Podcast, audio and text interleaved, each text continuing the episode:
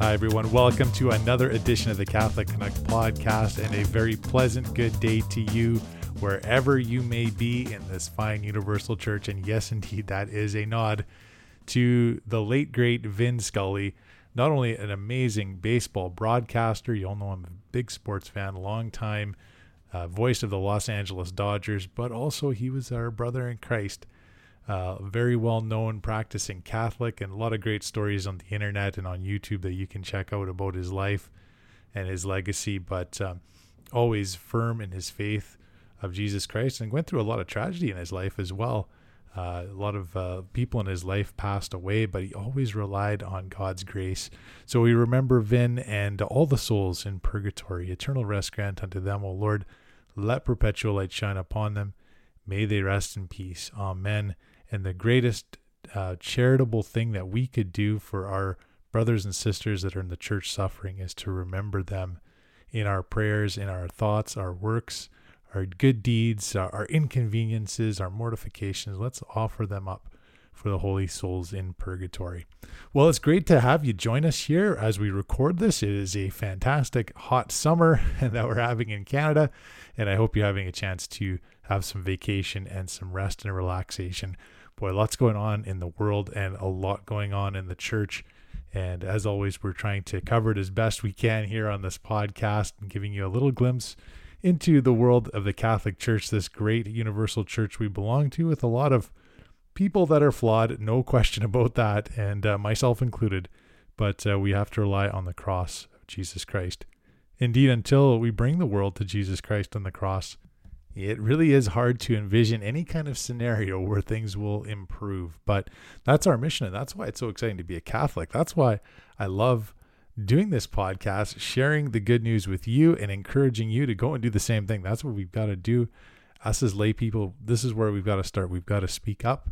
We've got to speak with conviction and courage and uh, and educate, catechize people, instruct the ignorant. One of the greatest things we could possibly do and I'm just so glad that you're along for this uh, this journey to eternal life with me. So make sure that we keep our own souls clean, and then we take care of our spouses and our children and the rest of our community. And uh, let's do that in short order. We need it right now. We need that action right away. So, really excited to share this conversation with Marc Lozano from Christ Centered Capital. So much good content and great resources that Marc and his group have over there and uh, he gives this great uh, story about his conversion. And I really appreciated him being so candid and sharing uh, that story with us of how he came back to the cross of Christ in the Catholic Church. And we also talk about something that's not often talked about in the circles of our church, and that is being stewards, good stewards of the financial wealth that we have, the money that we've been given, that God has given to us to be stewards of. And uh, it really does um, make a difference what who we invest in. These big companies that uh, we know what the culture is like right now. We know that there's agendas that are pushed that are many times the opposite of the message of the gospel. So, Marc and his group at Christ Centered Capital are kind of giving us a glimpse on how we can invest through the, the lens of the gospel, the way that Jesus would want us to do, and how to be wise stewards of our money. And uh, I found this scripture verse from uh, from St. Paul's letter to Timothy, and I thought it was very timely. This is from uh, 1 Timothy chapter 6, uh, verse 9 and onward. But those who desire to be rich fall into temptation, into a snare, into many senseless and hurtful desires that plunge men into ruin and destruction. For the love of money is the root of all evils. It is through this craving that some have wandered away from the faith and pierced their hearts with many pangs. So this goes to show you that even 2,000 years ago, people had a problem with the love of money. And uh, we got to make sure we make that distinction. Remember, money is not evil, it's the love of money and what we do with it that makes all the difference in the world. So, really excited to share this conversation with Marc Lozano from Christ Centered Capital, and we'll see you on the other side of the interview, my friends. Well, praise be Jesus Christ now and forever. Well, we're very blessed to have this gentleman join us up here in the Great White North on our podcast. He holds an undergrad and graduate degrees in business and economics, and he played some Div 2 college hoops as well, which is super interesting. Uh, also, recently spent six years working for the NBA in business operations. And his most recent endeavor is being the founder of a fantastic website and YouTube channel called Christ Centered Capital. And he's also a convert from atheism to Catholicism. And he's a family man and he's our brother in Christ. Welcome, Marc Lozano, to the Catholic Canuck podcast. Hello, Marc. Hello, David. Thank you for having me. That was a great introduction.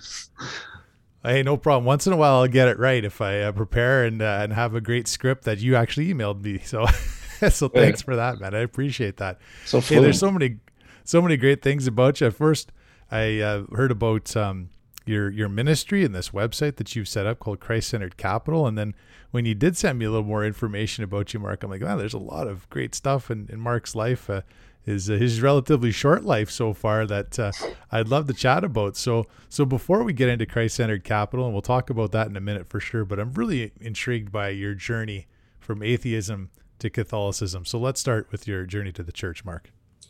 Yeah, so I was born a Catholic, um, but I was not raised at all. My family, uh, we made. I'm me and my sister. I have one older sister. Uh, we were made the sacraments, and then we protested with our mom driving home from confirmation and never went back. and hmm. it, it's a it's a sad story, but a story that's I mean all too often true. And um, my I preface that because my parents. Um, they didn't offer up too much resistance to us not going back to church. And that was because of my sister being born with a brain tumor when she was really little. Um, the brain tumor, she was born with sight, and the brain tumor rested on her optic nerve. And they had to cut out her optic nerve to cut out the brain tumor. And she had to go through a whole bunch of chemotherapy and radiation and everything else.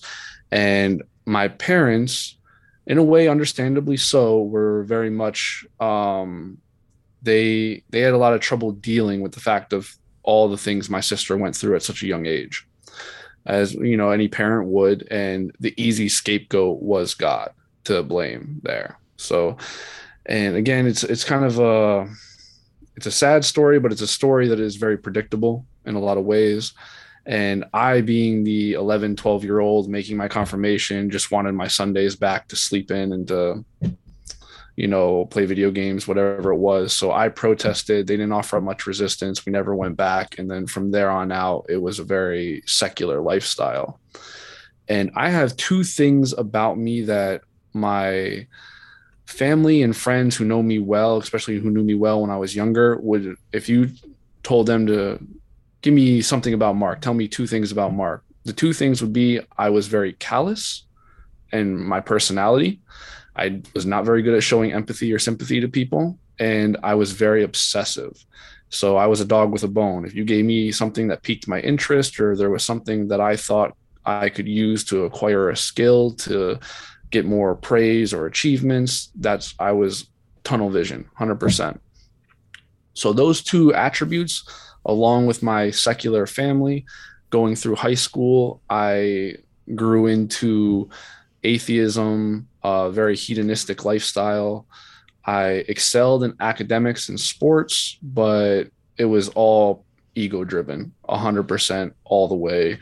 I was very successful in both my sport of choice, basketball and academics, but it was, uh, I was miserable going through. I lied to myself constantly that I was not miserable, but you i just said oh the next achievement the next success the next 25 point game the next you know uh um, a plus on a test the next whatever the the next higher end on the sat uh, that's going to be what's going to give me that kind of fulfillment that happiness that contentness.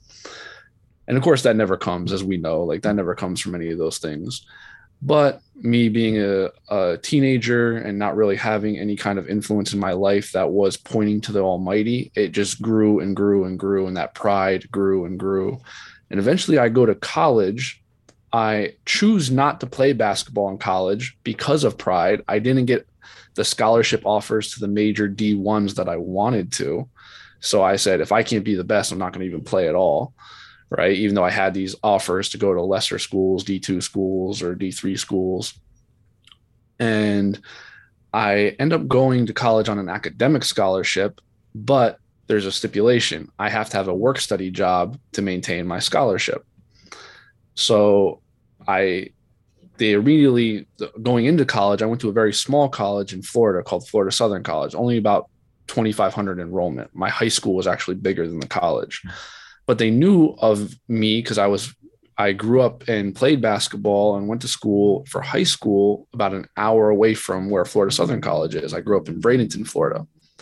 And so they knew of my basketball background and they said, Oh, you can go be a manager or something for the boys team. Well, I thought that completely beneath me. I was like, there's no way I'm going to go be a manager for a team I could have played for, you know. Uh, I, and again, all pride, all ego driven, all just terribleness but they offered me a student coach position for the women's team. Uh, given my background in basketball, you know, put the the women's players through drills and everything like that. And this is where the story got somewhat interesting and somewhat predictable because there's always a girl involved, right? Um, I uh, I meet the the other freshman. Uh, she's a freshman point guard for the women's basketball team. Her name's Taylor, and she's like the star recruit coming in and our first exchange with each other was actually uh, very rude and off-putting from both of us. So she comes in and she's like, "Why are you at our practice? Like, why is this random guy at our practice?" And I'm like, "Cause I'm paid to be here." And that was our only interaction. And a whole year goes by, and we lose our two main scorers on the women's basketball team. Now Taylor, who's now a sophomore, she has to be like the she has to step up her game. She has to be a big time scorer, all that kind of stuff. And my number one job as uh, kind of the student coach position is to make her into that scorer. And I think her coach um, and my boss had a little plan all along of putting us together, but she was a cradle Catholic, and I I was vehemently opposed to all religion, especially Catholicism, because that was the one I actually had a little bit of experience with. And I mean, I thought it was all nonsense, all gobbledygook, you know, whatever it was. And eventually we end up starting to date, Taylor and I starting to date. And I, I learn of her, you know, Catholic faith. I learn of her uh, commitment to it. And I just think in the back of my head, she spends enough time with me, she's going to outgrow that. Right. Well, we go through our entire college career. We both went to grad school. So we went through undergrad, grad school. I ended up playing for the boys team uh, in my my junior and senior year into grad school. And we, me and Taylor stayed together the entire time and we argued the entire time. I don't know how we stayed together to this day. I have no idea. I mean, t- to this day, she's now my wife with three kids and a fourth on the way. Uh, praise be to God but I have no idea how we stayed together that whole time. And now that was a very long winded way of telling you how I came to the faith because I came to the faith because I was going to prove her wrong. We stayed together for so long, all through our college career. I was like, we're not going away or out of each other's lives because we've tried that and we keep coming back. But I'm going to prove her wrong, get her to dismiss this nonsense, and then she'll come over to my side. Right. Well, I have that obsessive personality. So I read everything I could get my hands on. I mean, I read every new atheist writing from Dawkins, Dennett, and Harris, and um, I read Graham Oppy and Friedrich Nietzsche and all, and you know Feuerbach and Karl Marx. Then I had to know what the other side was talking about too. So I read everything from Chesterton to C.S. Lewis to the Catechism of the Church to all other uh, religious types of readings. I read the Quran cover to cover, even the Bible. And this created a couple problems for me. There was one, I realized I'm not near as smart as I thought I was because I read all that stuff and understood about 2% of it. And that was a huge ego blow, right? Because I realized, oh man, I'm not as smart as I thought I was. And that, sure. that's that, that'll kill the pride. And then two, I started becoming intellectually convinced of Christianity to the point where I would argue with my wife, or at the time, girlfriend, how wrong Catholicism was. But then if I was in a conversation with someone else and they characterized or like ridiculed a theistic idea, I would get angry with them. Hmm. So I, and then I had to admit to myself, so I really intellectually was a Christian. I was just emotionally very much opposed to it. And uh, that all changed one day when I finally, finally got down on my knees and was like, God, your will be done. When you finally engage in that open, honest, genuine prayer, I believe that that's when God really, I mean, people pray all the time, right? People pray to win the lottery. People pray, you know, you know that their uh, kids are born healthy and everything in between. But when you engage in that open, honest prayer, the prayer is always, Lord, your will be done. And when I prayed that mm-hmm. prayer, I mean, I got hit like a ton of bricks. And I was an intellectual Christian before that. And then after that, I mean, the spiritual floodgates opened up. Wow. Wow, that's uh, that's awesome. That's so powerful.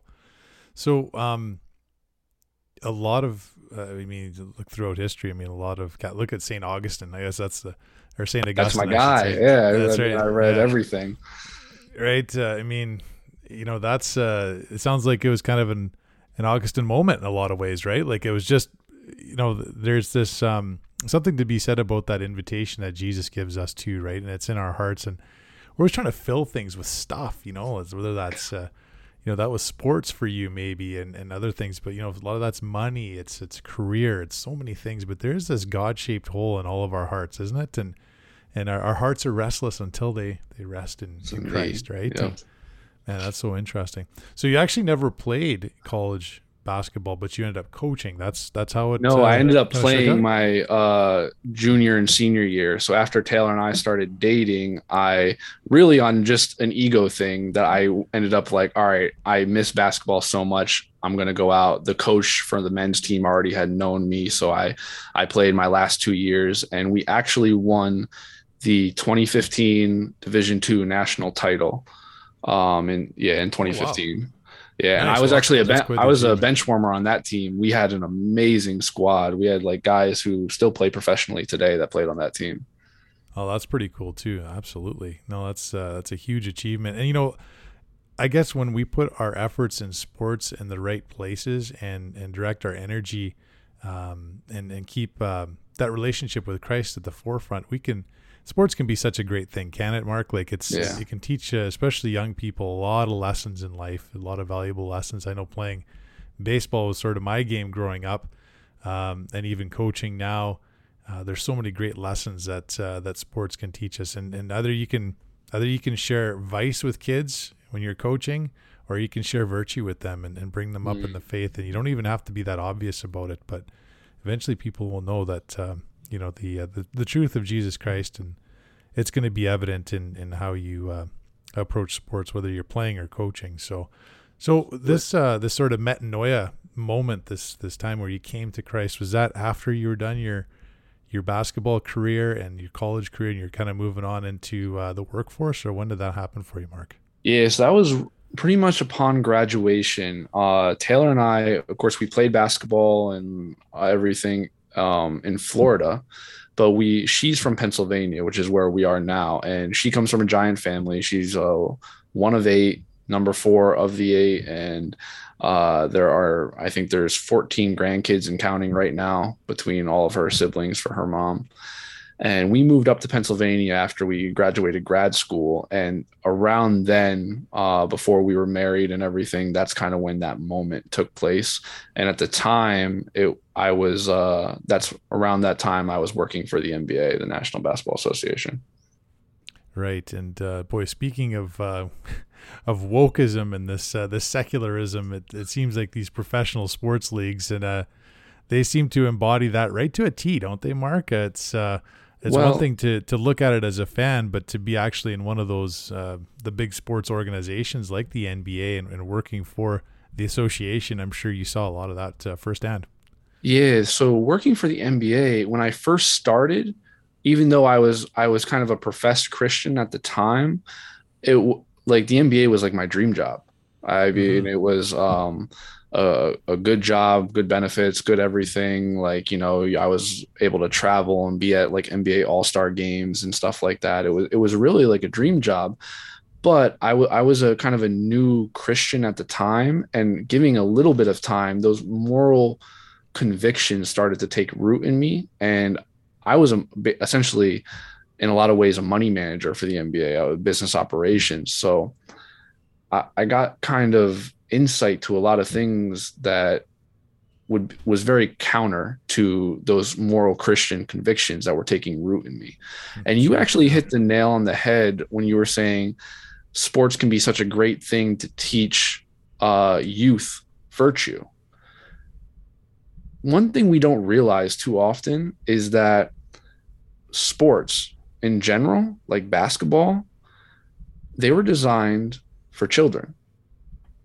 And we now pay grown men millions and millions of dollars to play these mm. sports that were designed for children or for you know teenagers at, at the most and i have a theory because i've done a lot of study into dr james naismith the inventor of basketball he was from Canada. where if you exactly you know shout out to canada if uh, i love the guy he invented my favorite sport if you transplanted him into today's world Dr. Naismith would be kind of astounded, like he'd be shocked to see mm. the NBA for what it is. He's like, why are these men playing a sport I designed for children as their careers? Mm. Um, a lot of people, and this actually goes back to, um, you know, a lot of the problems in wokeism that we have today. It's not the first go around in human civilization right? You go back to ancient Rome. One thing right before the decay of Rome, right before its downfall, there was a lot of similarities to what we have going on right now. One, celebrities and professional athletes were put on a pedestal for the first time, really, in human civilization. And there was a lot of transgenderism. Those two things happened right before the, the fall of Rome because of a decadent society. And so I, I, love sports. I mean, I made a living off of sports for so long, and my life was sports for so long. But there's something about professional sports that just does not sit right with me after mm-hmm. spending so much time in that space. There seems to be a real uh, darkness that's uh, kind of uh, cast its shadow upon, you know, basketball courts, uh, hockey rinks, the gridiron, yeah. baseball diamonds uh, yeah, you know, that's an interesting point you make about uh, James Naismith as well. Is that uh, you know he was at university, I believe, right, or was it in high school? I think Marc, and it, the story mm-hmm. is that you know he would use the peach baskets, right? Yeah, and, yeah. And put them up, and it was just a game for uh, mainly for boys to just get up and get active, something different, yeah, exercise, minds focused. Yeah, some exercise. Um, probably some teamwork there too, and uh, of course, then just the discovery of uh, having to someone get up on a ladder and grab the ball out of the peach basket every time. Why don't we just cut a hole in the bottom of the peach basket and off we go? The rest is history. But uh, boy, and that, and that's uh, that's something that sports I think it, can be used for good in so many ways. It really can be, especially at oh, a youth yeah. level, and even for adults. So you know, a lot of people in Canada here that play pickup hockey. You know, you you go to the rink, you you have a team of 12, 15 guys, play once a week, get some exercise, get to know each other um, yeah, sports can be very virtuous. But yeah, the the pro sports scene. I mean, that's something I think that a lot of people of faith really wrestle with, Marc. Right? And yeah, and uh, and money is another thing too, where it's um, the amount of money that gets tossed around, and and then you hear, you know, especially through free agency up here in Canada, we got a lot of hockey fans. So there's uh, recently there's a guy named Johnny Gaudreau who's uh, a big star with the Calgary Flames that left the team for just a, you know a better offer to uh, to the Columbus Blue Jackets. And but the the thing that kept was brought up over and over again by Johnny and by you know the people that handle him is it's just business. It's just business, and uh, and it makes you kind of scratch your head and kind of wish for the days where there was just the loyalty of just enjoying your local sports team, uh, yeah. having fun watching them. Whereas now business has become so big, and we're talking tens of millions, hundreds of millions of dollars it's it's hard to wrap your head around that. And even now, I think uh, I think as the Washington Nationals Juan Soto uh, turns down a 440 million dollar contract uh, for 15 years to play baseball. And talk about a a kid sport. Um, that's baseball. yeah. so it's amazing. No, it's um, and yeah, it's it's certainly something that uh, kind of makes you scratch your head a little bit too as a, as a person of faith, especially as a Catholic, and how we can we can reconcile these things. So so you're working for the NBA. What is sort of the you already you're, you're trying to live a life of with Jesus Christ. I'm, I'm assuming now living that sacramental life, probably coming back to confession and and receiving the Eucharist, going to Mass. Um, what was sort of that moment uh, where you said, maybe I need to, I've got a dream job, and, and I'm sure you still have a lot of secular friends that say, man, like, Marc, you got a fantastic job going on there. You're married, you're starting a family. But what was that, uh, I guess, the metanoia moment, the next one for you, where you're like, uh, you know what, I need to move away from this current job and do something a little bit different? What was yes, that like? That was, that was, uh, that was a moment where there was a lot of resistance from me, but a very clear message from God, um, a very clear message from our Lord.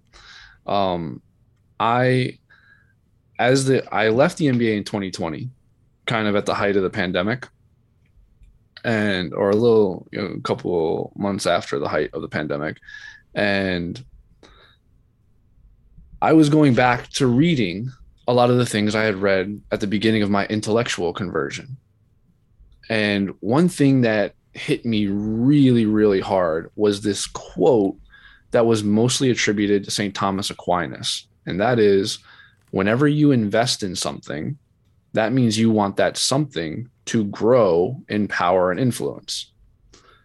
And this hit me hard because not only am I making money off of the NBA and putting my time and efforts in there, I'm also, again, my background was international economics, business, finance, and everything.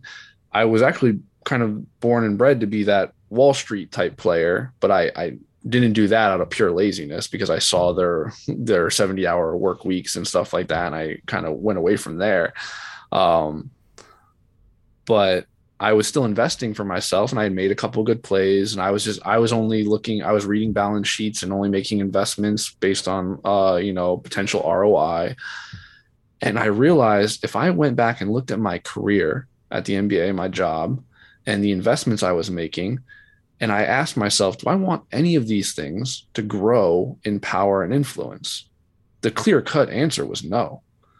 I love basketball, but I don't want the NBA. I don't want professional sports to grow in power and influence. Professional sports are an idol making factory.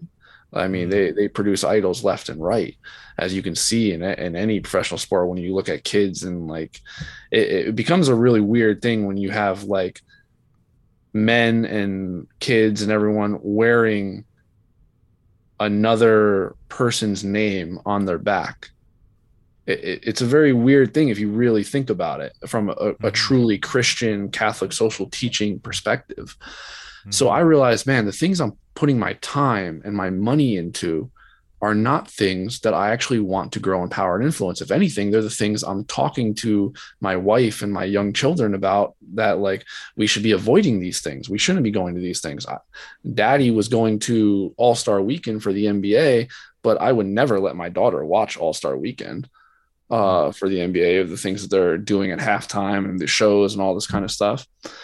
So I went to my wife and I was like, and we had just bought a house at the time. We had uh, two kids with our third on the way. We have four, we have three children with a fourth on the way now. We have a four year old, a two year old, and a 10 month old.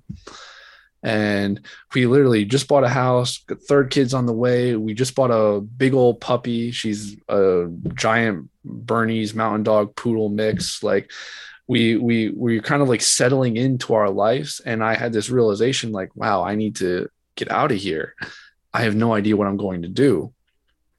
And I originally had the thought that I was going to go work for one of these new um, trendy like BRI firms.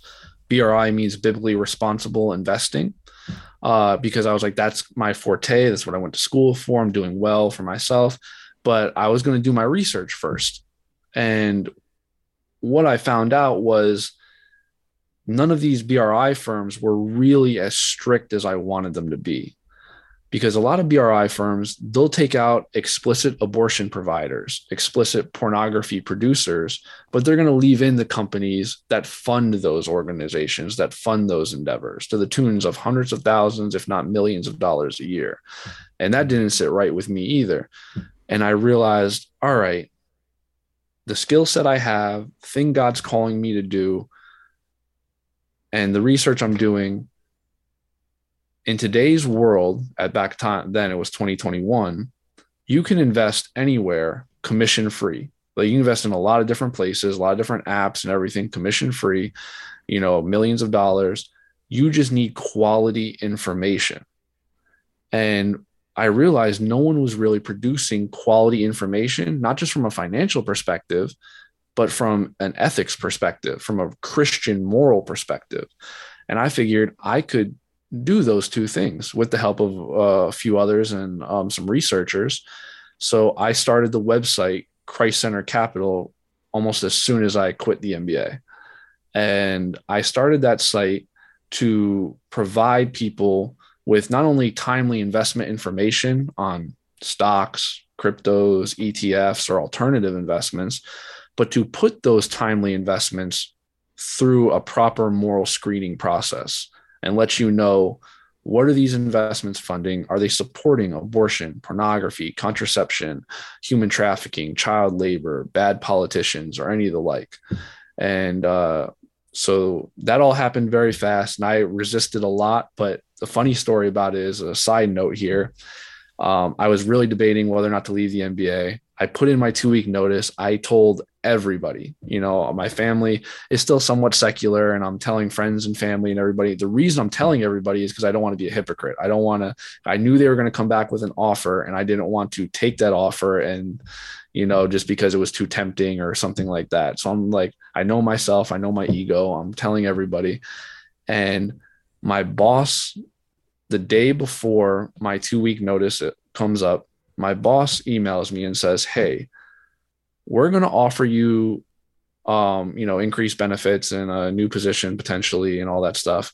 But before you respond to it, wait a couple minutes. The reason he told me that is because he knew an email that was coming down the pike from to the entire NBA from the deputy commissioner. And he knew I was leaving based on principles. Well, this email that came in right after my offer email was an email from the deputy commissioner, Mark Tatum of the NBA, and it said that the NBA was now officially partnering with an organization called Athlete Ally.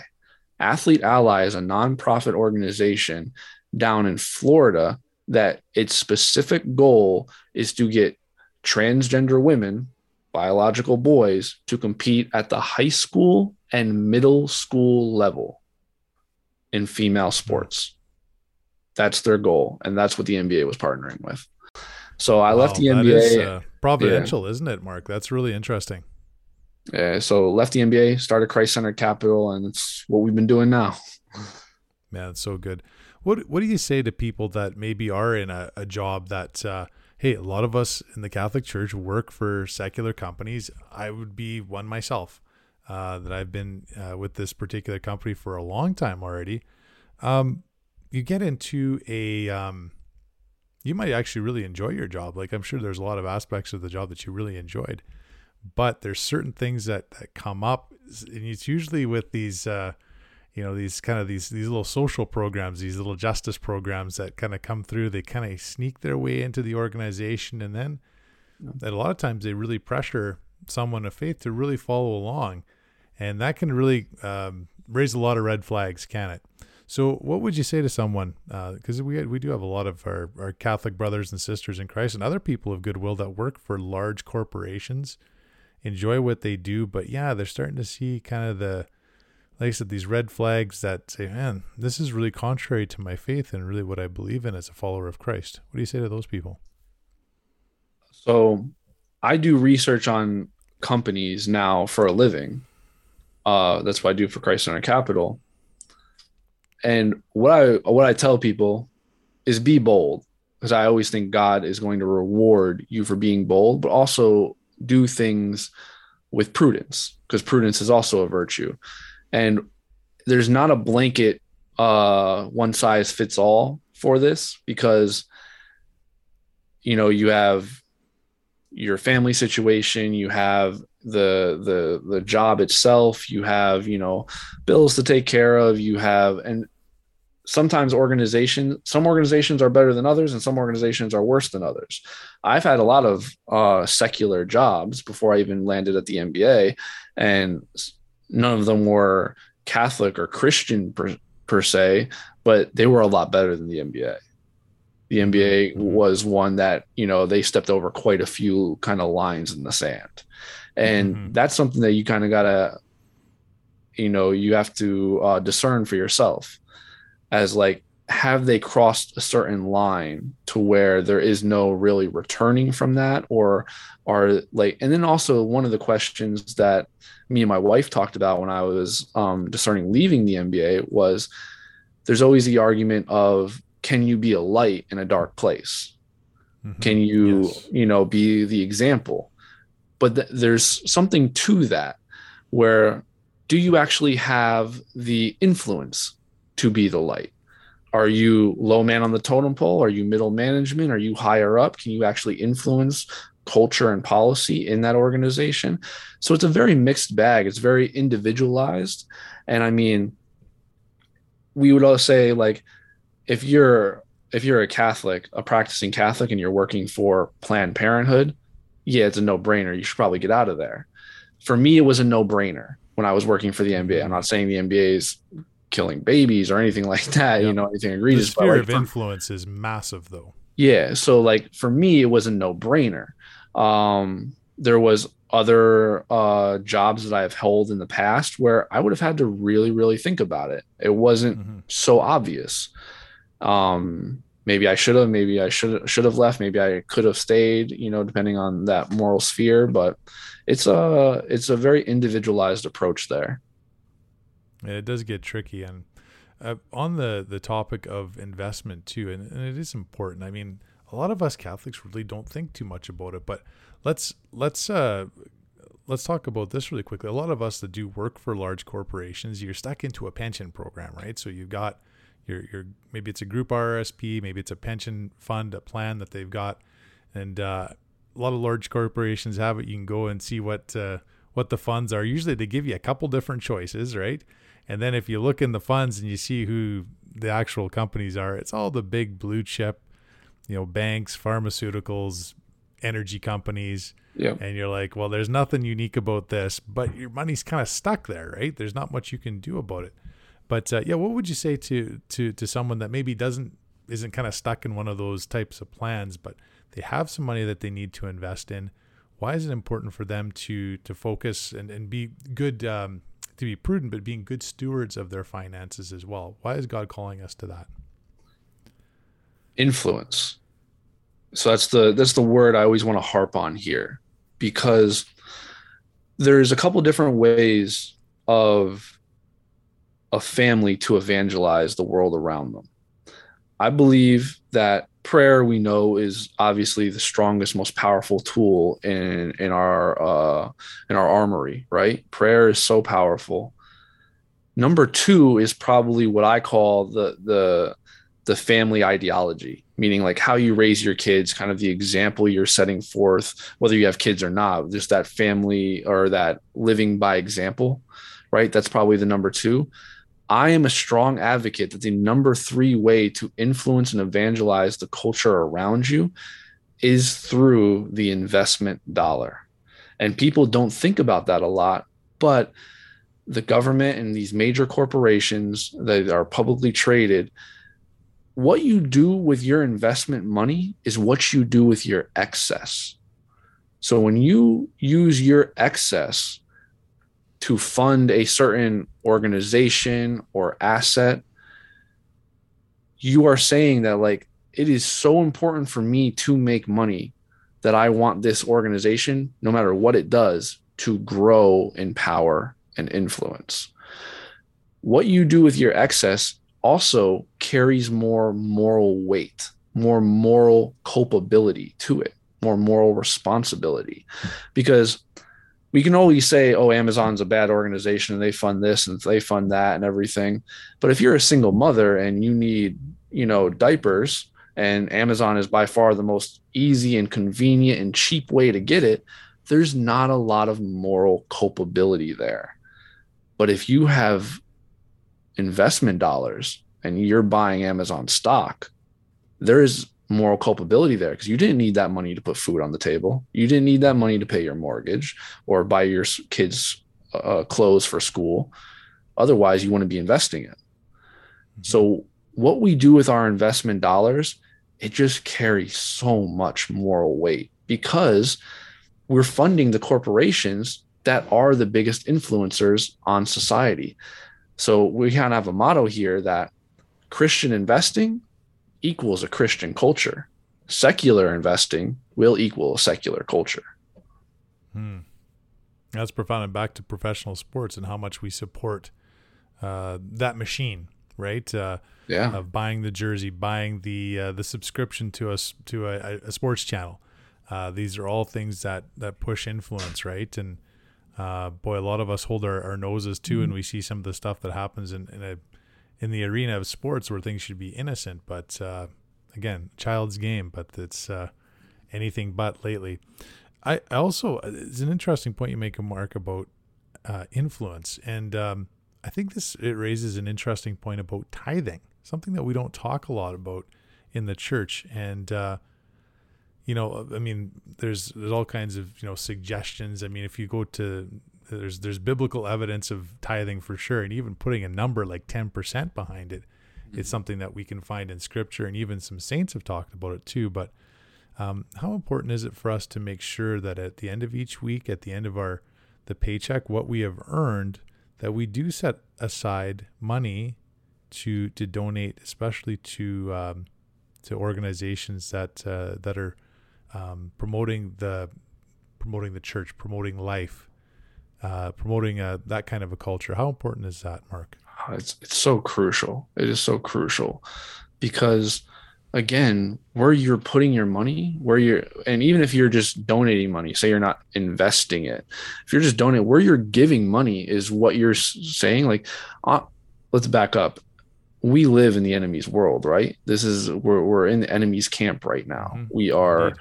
we are in the enemy's camp and everyone loves the cliche of like love makes the world go around unfortunately that's not the case. Money makes the world go round because it's the number one mm-hmm. tool that the enemy uses. Money in itself not bad right? Not not an evil or anything like that but the, the relentless money, pers- right marc? Yeah but the, the relentless of pursuit of it. Mm-hmm. the relentless pursuit of it that is that is what the enemy constantly uses against us. And so when we say with our money you know actions always speak louder than words. The loudest actions are the ones we take with our dollars. Because when we say because that that's the thing that's always nearest and dearest to everyone's heart right? You know your bank account your pocketbook your wallet. When you actually take money out give it away or invest it into a, a, morally just organization or give it away to a charity that's supporting you know christian ethics and pro-life and all that kind of stuff you're saying i want that to grow in power and influence. And that that means so much to the culture around you to the society around you. Mm-hmm. think about the missionary efforts of you know say from a couple hundred years ago from from Europe. We had a lot of a lot of priests a lot of religious had to come across you had to get on that boat get a ticket and uh, had to come across uh, the ocean to come and, and spread the gospel and mm-hmm. there were people probably benefactors a lot of them, even at the time it was royalty that would give money for this kind of thing to happen and uh, and in a lot of case, well, there were some cases where they were nefarious, but in most cases, it was for the spiritual benefit. It was for the benefit of the church. It was to build the kingdom of Christ. And until recently, even in North America, Marc, we've had a lot of a lot of priests, a lot of religious that would be born in Canada, the United States, and go on missionary trips to South America, to Africa. Uh, you know, so um, those are investments when we're when we're giving our money. Uh, and think about treasure on earth where we know that uh, it's going to eventually uh, corrode and, and, wither away mm-hmm. little treasures in heaven and these little things that we can do these little little investments in the kingdom of heaven that uh, that may have returns that we won't see on earth but they certainly will when we get to the into the next life right Absolutely. so uh, christ-centered capital so when you're you're looking at individual stocks for the most part i'm guessing marc and you're you've got sort of a review process you've got some some uh, certain uh, KPIs, if I may use a secular term, to to determine uh, what uh, what fits the criteria of uh, of Christ-centered capital. So maybe tell us a little bit about that process, Marc. How do you arrive at uh, having a, a, recommended stock that you say, you know, these these check the boxes real well? Yeah, so our process um, is somewhat interesting because we don't our site is completely free. You can go on there you can see all of our recommendations you can sign up for our newsletter all of it's completely free because we don't want any barriers to entry to this information. That's how like that's how important we think it is. We believe it is. What we do is we allow the market to do the heavy lifting financially for us. So we have monitors on all the major market players, whether that be stock pickers, major investment firms like the Morgan Stanleys and Vanguards and Goldman Sachs of the world, um, everything down to your YouTube influencers that are throwing out their stock picks, right? And what we do is we take a report every single week of those assets. Now sometimes they're cryptocurrencies. Most of the time they are just stocks. Sometimes there's etfs that make it in there. Sometimes there's alternative you know investing avenues that make it on there. And what we do is we take that information and we see is there a consensus anywhere? Is enough people talking about one particular asset? If a certain asset meets our consensus criteria and that criteria varies depending on the type of asset we take that asset and then put it through a moral screening process. Because here's the thing every single investment is its own little rabbit hole when you're talking about ethically screening it. It's not a one size fits all for you know an energy company compared to a tech company compared to a cryptocurrency compared to uh, you know a mining etf like they are all so different on the things you have to look for and the things you have to be aware of and that would be a lot of research for any one individual to do but luckily we're I'm a research analyst by trade almost, and we have these people that are committed to this and sympathetic to this cause. So we take those, we take our curation report, is what we call it, and then we if any of those assets meet that consensus we put it through its own individualized uh, moral screening process which takes a couple of days to make sure that we've dot, dotted all the i's and crossed all the t's. And then we have a rating system that's color coded. Uh, we have gold assets. So if you make it into our report and you're a gold asset that means you passed our moral screening process so not only is the market recommending this asset from a financial perspective, it also passed our moral screening process. So those are our gold assets. Obviously, and unfortunately, they're few and far between. Only about I want to say I had this number just recently about 8% of the assets that make it into our report get one of these gold ratings. So we're very strict and we're probably almost too strict to some degrees but we want to be more strict than less. So, you know, because people come to our site, we don't manage money for anybody. They're coming to our site and they have to discern for themselves whether or not, you know, we've made a good moral argument for or against an asset. The second rating is a purple rating. Now, a purple rating is an asset that passed our moral screening process, but we don't feel comfortable recommending it. And that may be because it's fairly new, maybe there was information that we wanted to find and we couldn't. Or maybe there it's a hard case to say that whatever that asset is producing as a good or service is really for the moral good. So we try to think of that. Like even if there's a say a soda company that is donating to pregnancy crisis centers and is very pro-life and like that's awesome but it's a soda company. It's producing carbonated sugar water. Is that really for the common good? Is that something we want to grow and power and influence?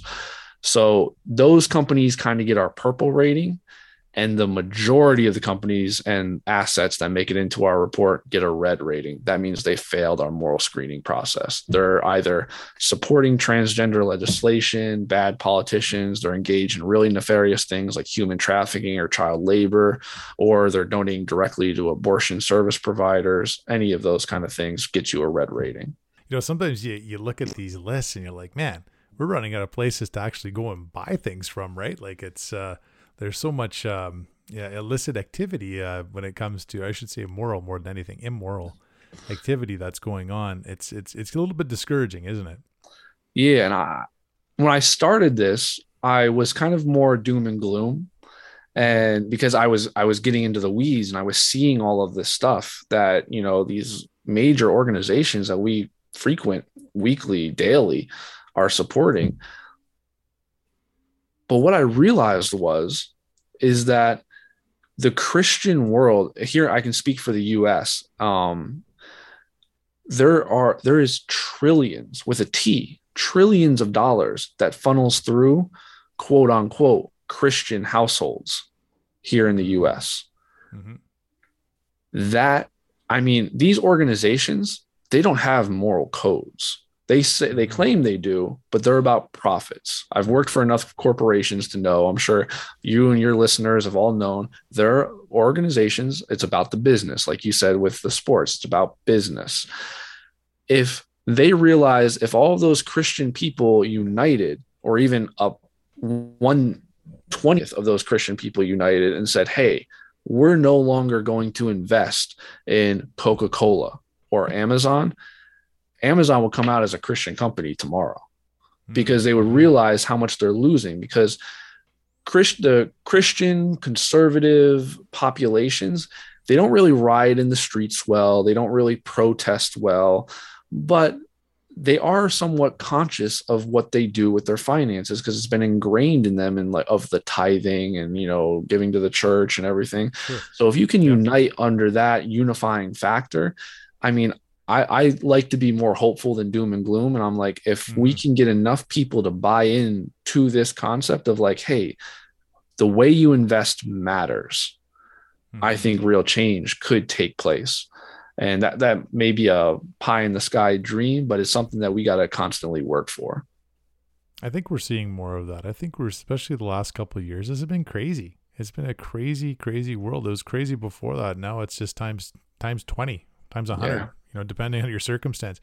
I think we're seeing a lot of Catholics and we're seeing people of goodwill really uniting. I know for myself, I've told this on the podcast a few few times the story that there were people that um, that I never thought I would ever have anything in common with, that I never even bothered listening to or talking to, because I just thought they were they were in another camp. They weren't on Team Jesus. They weren't on Team Roman Catholic wasn't going to have anything to do with them. Well, the Lord has a way of, of hitting people with sledgehammers or two by fours, and you know, yeah. he'd prefer to do it softly to somebody. But the last two years has really opened my eyes up to um, people that I didn't think would be allies of ours, uh, people of goodwill, of faith that um, really have values that are. And I, I don't like using the word values either because I think that's a secular term, but morality that is yeah so close to Jesus Christ, walking uh, with Jesus Christ and may not know it. You know, that's that God shaped hole in so many people. So um, I think there is a, an effort, I think now there's sort of this groundswell of people saying, how can we get together and really make, truly make a difference for ourselves and for our children, for our community to get away from what we see here, this kingdom of darkness. And some people are, they, they know it's, there's something nefarious about that kingdom of evil. They just might not know how, what to call it by name yet, right? Because they're yeah. they're not officially in the, the fold of Jesus Christ. But um, I'm really confident that this is gonna this is gonna take off, especially here in the next year or two. Uh, so so what are your hopes, and Marc, for for the the ministry of, of Christ centered capital? Uh, is this a numbers thing for you? What, like what what is it for you? Like what do you what do you want to see come forth from this? What kind of fruits do you want to see here in the next uh, year, the next ten years? It's really it one it's really a passion project for me. I mean i love doing the research and i i feel so strongly about kind of making the information as available and accessible to as many people as possible. So i mean num specific like actual goals like we're trying to grow our newsletter. That's our that's our big indicator because we do a newsletter every single wednesday. It's free to sign up and we try to deliver market news plus our recommendations from a Christian perspective. We try to deliver that market news because everywhere you look, you're getting market news from a secular perspective. So we're trying to really deliver that financial market news from a Christian perspective there to really, and we want to grow that newsletter as much as possible because whenever we've been able to actually speak to someone, whenever someone's actually been able to read that letter on a consistent basis, we have had some amazing testimonies come in of people actually realigning their investment life, their financial life with their Christian life. Because sometimes I mean, ignorant isn't really bliss. A lot of people are just ignorant to this. A lot of people just do not know. Like they don't know that Hasbro, a toy making company, donated two hundred thousand dollars to Planned Parenthood. Seems very counter to their business model, but like oh, if you want to have some I dark there's a story irony. about Toys R Us a few years ago that did something similar too, and it does make you scratch your head. But it, can you make sense of evil?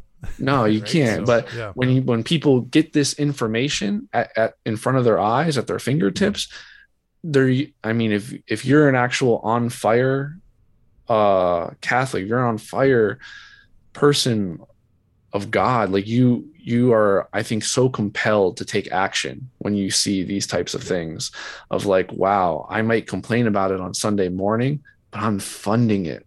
I need to mm-hmm. change this. And I, it's it's the, the testimonies have been just amazing of people that have like divested, reinvested, and reallocated, and we're just trying to get as many people to join that camp as possible. No, that's so exciting. I, I, you know what, Marc? I'm so excited that I literally stumbled across your website and then hearing from some other folks about uh, about your ministry too, all in the last couple weeks. So it's uh, that's been the blessing of this podcast is finding other uh, folks, brothers in Christ, uh, laboring in the vineyard, just like you. We all have our own skills, our own interests, but man, mm-hmm. when we mm-hmm. come together, we make one super team, don't we? Um, you know what? Let's get. Uh, I'll get to the um, to your website and how people get a hold of you in a, in a moment, but uh, and I, actually, I had, like, I had like 30 questions for you, Marc. I whittled them down to about half.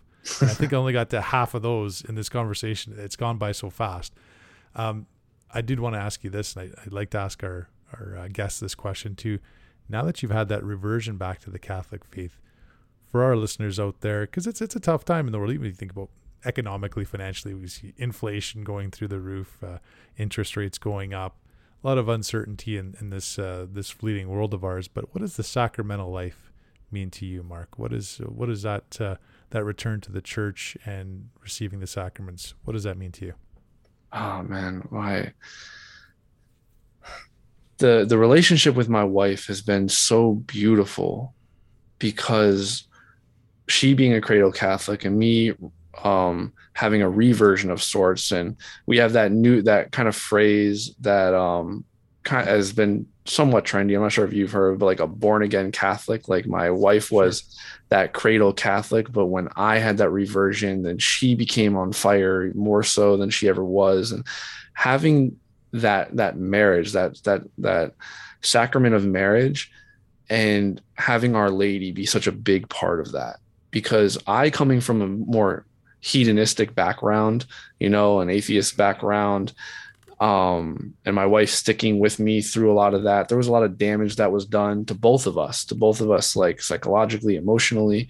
And there's there's a very common trend where, you know, in this fallen world, sometimes um, people have trouble with the male figure of Christ, right? Because in this fallen world, and it's such a tragedy, but it's in this fallen world, it's so obvious. And Our Lady was there to pick up the pieces for both my wife and I and bring us closer to her son. And that is mm. going to daily mass, going to, we try to make confession at least the first Saturday thing every month. Uh, Beautiful just having like just little things like that. I mean, we have three kids, a fourth on the way, and or obviously going to Sunday mass is completely chaotic and crazy because we have a four year old and a two year old and a 10 month old and everything else. But we try to get ourselves to daily mass just by ourselves at least once a week and receiving the Eucharist, going to that confession, and just having spiritual conversations praying every morning, praying every night. It sounds like a lot, but really it just doesn't take that much time. And it just, mm-hmm. it's so fruitful. It is so fruitful. I mean, two minutes of prayer in the morning, two minutes of prayer at night, going to mass once a week and confession on once a month. And like, it just, it, it brings you up. It's just, it's just so, such a blessing. That's so great, man. Marc, it's great to have you back in the fold again, back in the vineyard. It's uh, it's a blessing, man. So tell us, uh, tell our listeners how they can get a hold of your website and your uh, your YouTube channel and, and any other resources that might be of interest. Yeah, so ChristCenteredCapital.com is the place to go. If that is too long to remember, uh, there's a couple different URLs that point there. Invest for Christ, invest F O R Christ.com. That'll get you to the same exact website um and yeah i just encourage people you know check out the youtube channel uh sign up for the newsletter browse the site. It's all completely free. It's really user friendly and just try to become a little bit educated about that investment world and the i think the body of christ will be all the better for it. That sounds great man. Well let's be in touch marc. I appreciate your time very much. God bless you. God bless you well, big thanks again to Marc Lozano from Christ Centered Capital for joining us on this episode of the Catholic Canuck podcast. Again, that website, ChristCenteredCapital.com. Easy to remember. Write it on your shoes if you have memory issues. Marc's doing some great work in the church, and uh, his ministry is going to go places, and I can't wait to see it. So, and how about that great testimony from Marc? Uh, how he came back into the fullness of faith, walking in a right relationship with Jesus Christ.